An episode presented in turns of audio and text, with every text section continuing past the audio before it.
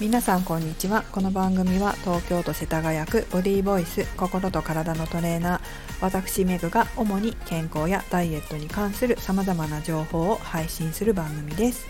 224回目の今日は自分で自分を褒めていいをお送りします。コロナ禍にもかかわらずダイエットで痩せた方すごいストレスがあって大変だったのにあまり太らずに済んだ方いろんな方いらっしゃると思います。あとはねそうね元気に過ごせたとかね、えー、そういった方是非自分で自分を褒めてもらいたいなと思います。うちの生徒さんにもそういう方がいらっしゃいますけれどもあの特に医療従事者の方なんかは本当に大変そうなんですよね。いや本当に大変なのに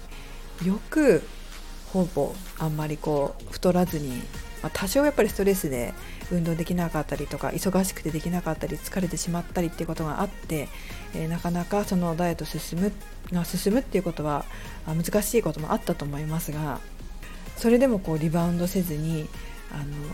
忍耐したっていうかねこらえたなだなっていうのがすごく分かったりするので正直頭が下がります。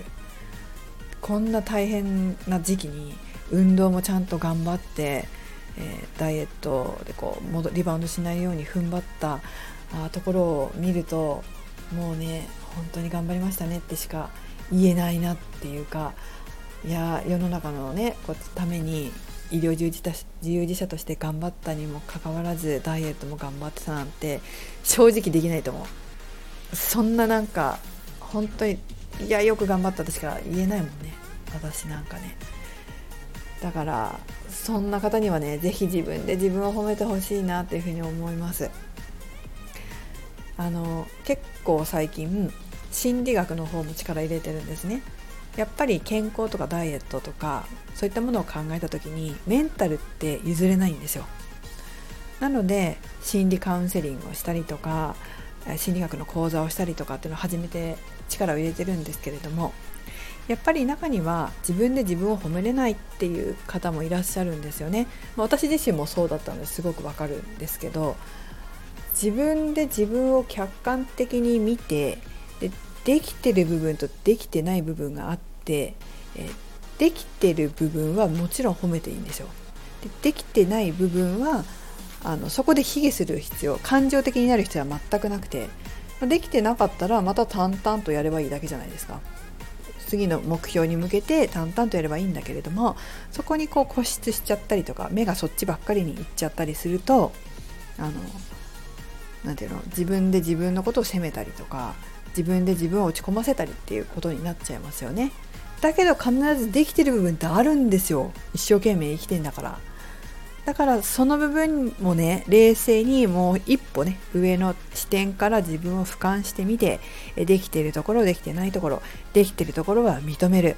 そして自分で自分を褒める。できてないところはそこで別に感情的にならずにできるようにする。ただそれを繰り返していけばいいだけですので、えー、ぜひ、えー、自分で自分をなかなか認められたり褒められたりできないなっていう方はもう一歩高い視点で自分を見てみてください。そして冷静に客観的に自分を評価してあげてくださいね。感情的になる必要はありません。